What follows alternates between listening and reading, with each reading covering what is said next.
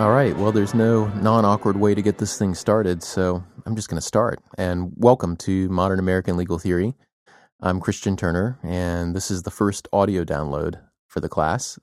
Probably have, uh, for the most part, two of these a week, occasionally more, and occasionally they'll be a little bit longer uh, when I need to do some some background explanation. There are a few readings where I need to to give a little bit more, but generally these are going to be to uh, for you to listen to after you've done each of the readings. So in this one, I'm going to talk about Fuller's Speluncean Explorers, and so if you haven't read it yet, you should probably you know you should stop this, read it first, and then listen because what I'm going to be doing here is providing some explanation, you know, maybe a little bit of outlining for some of the readings. Um, mostly, though, I'm going to be asking questions for you to think about in advance of our online meetings.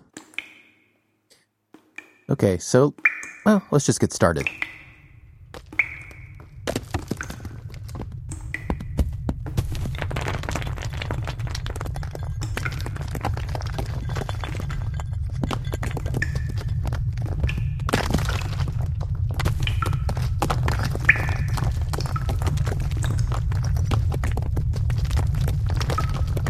All right, so this is the first of this semester's goofy sound effects for these audio downloads. We are trapped in a cave, which is the premise for Lon Fuller's famous article, Case of the Speluncean Explorers.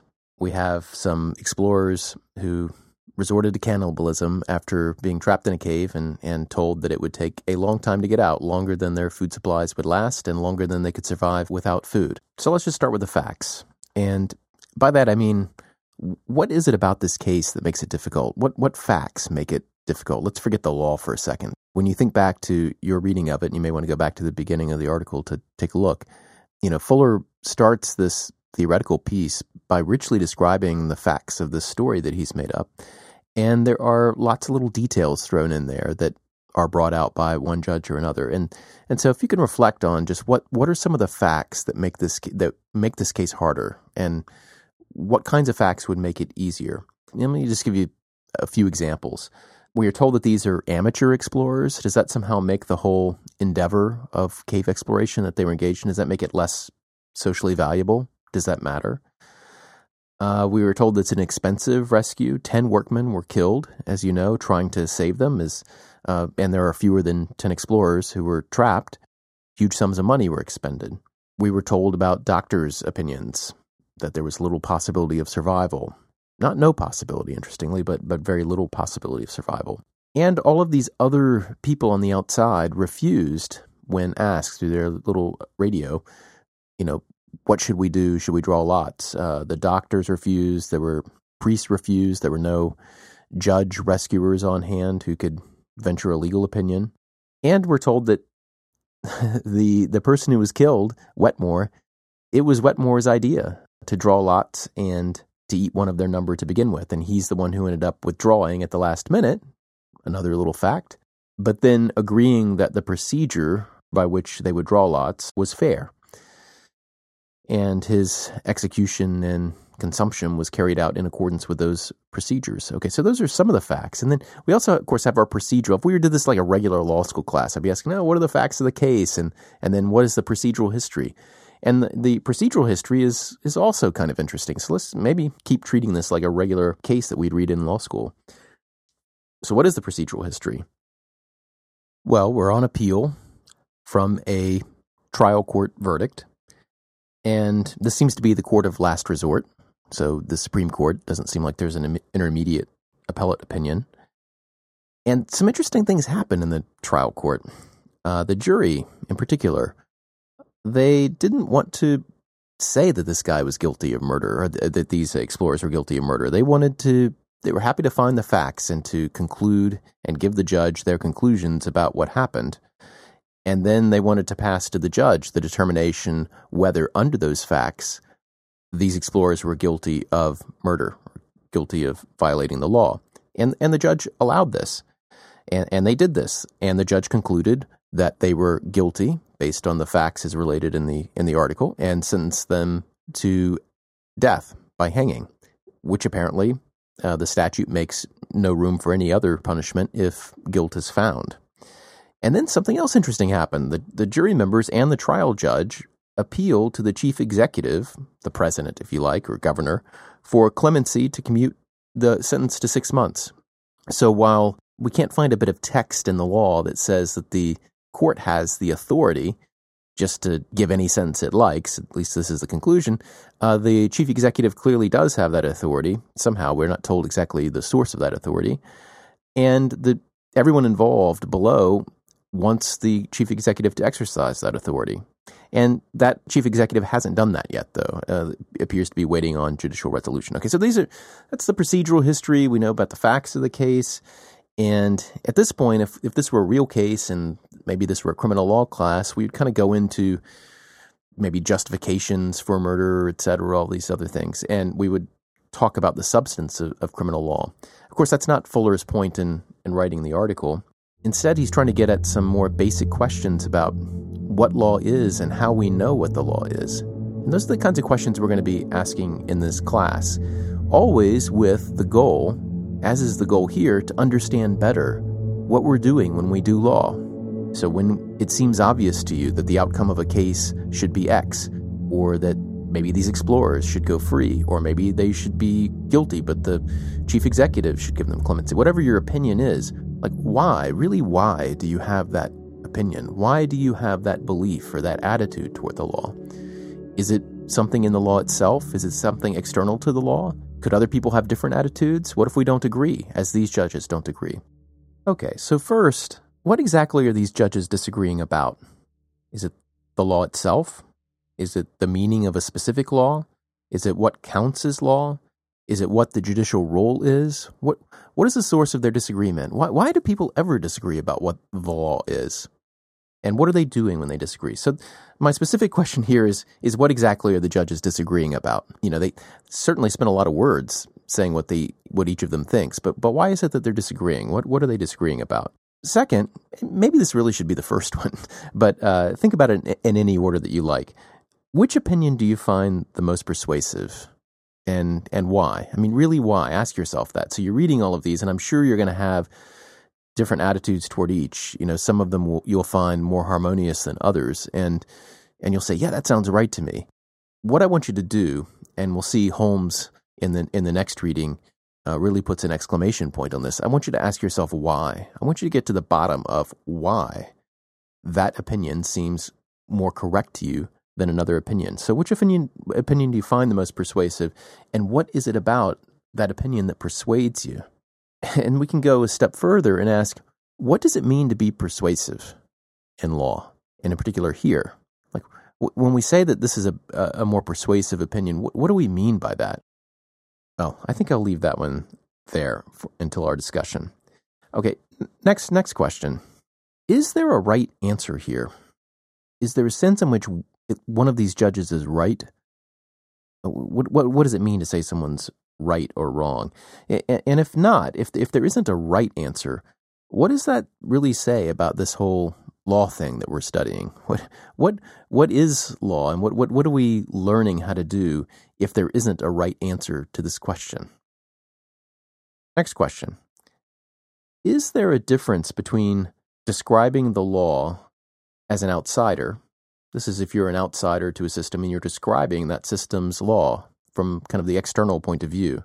Is there a difference between that and being a participant or an insider in the governed society and talking about law or experiencing law?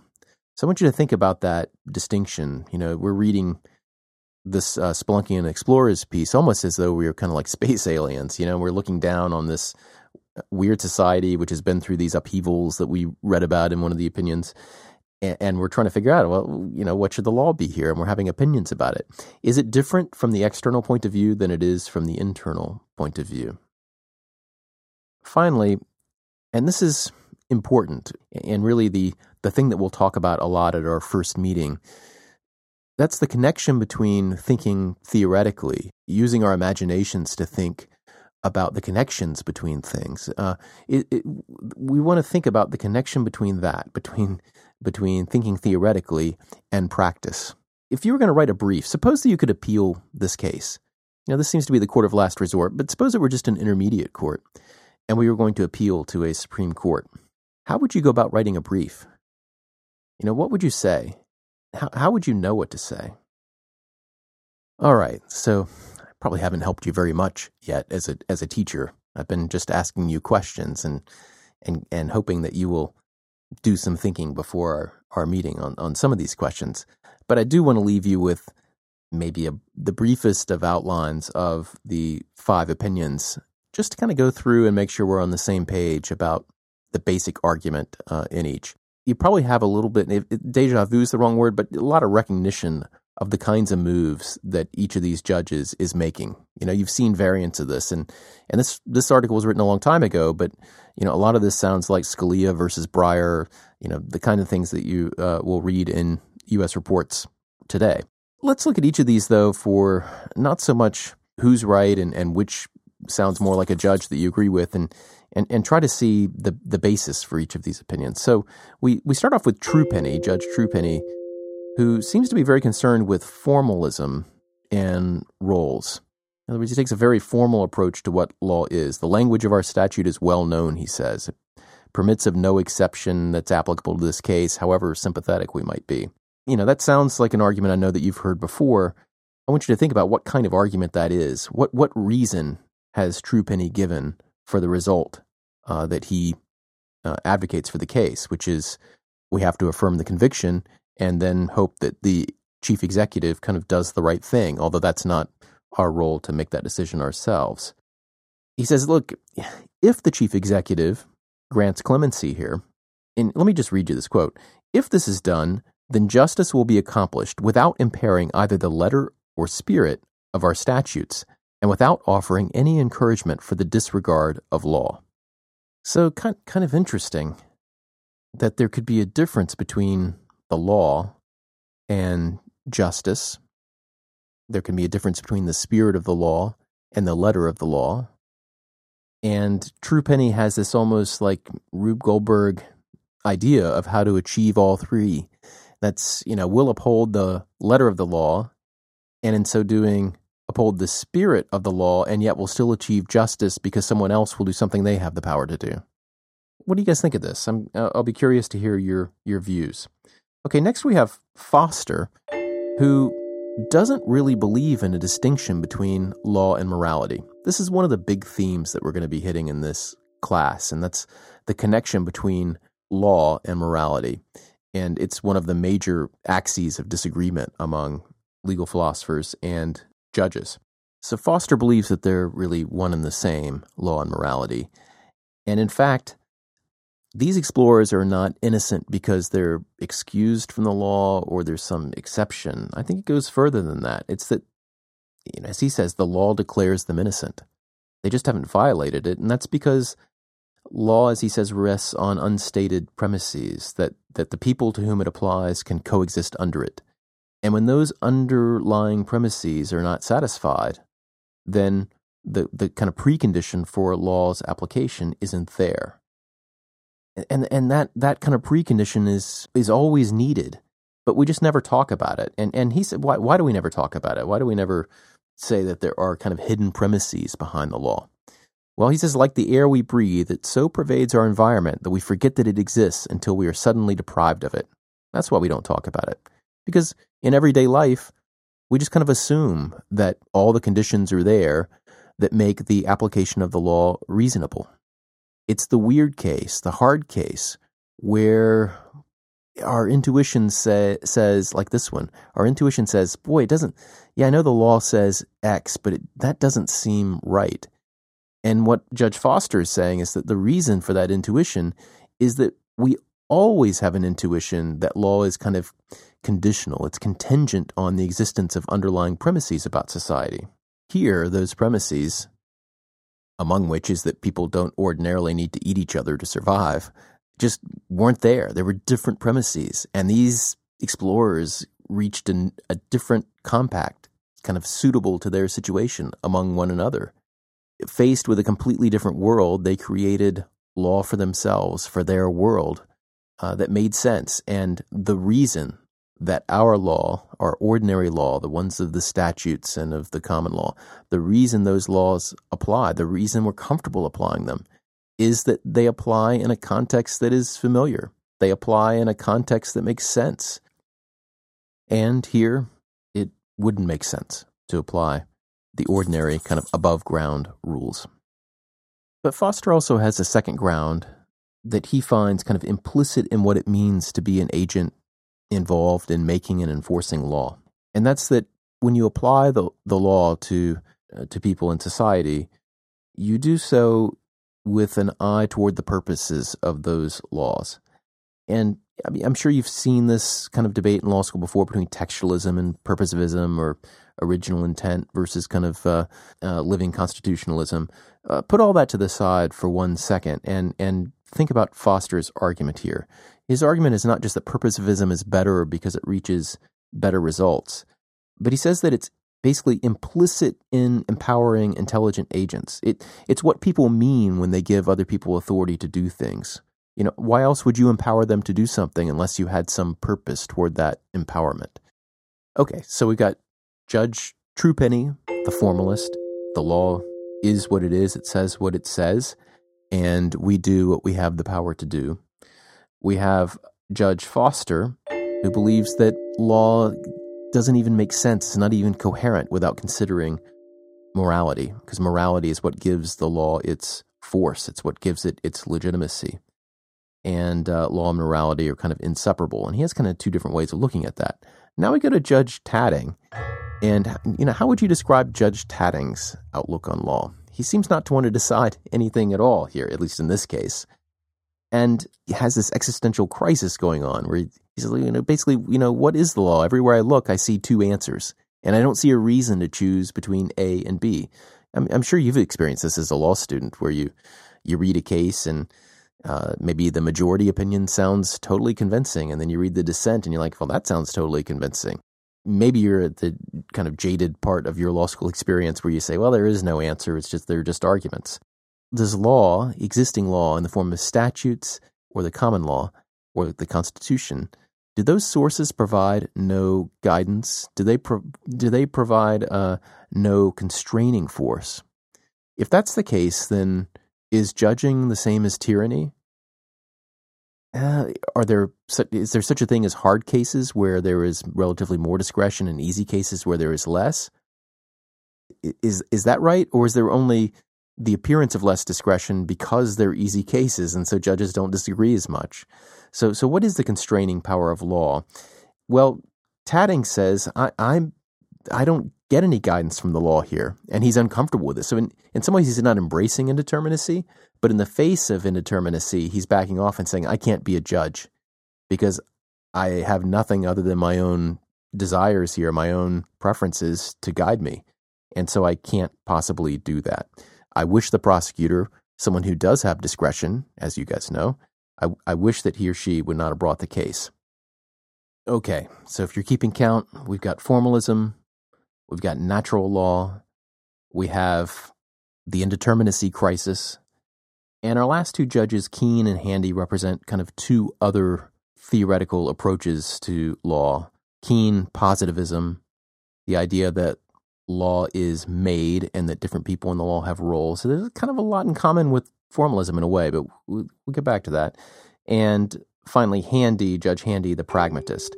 And I think I'm not going to go into um, these a lot here, um, especially Keen, the positivist. We'll talk a little bit more about that at our at our meeting. Let me just say something about Handy. So, so Judge Handy writes some things that you probably would find pretty surprising if they were in the pages of U.S. reports.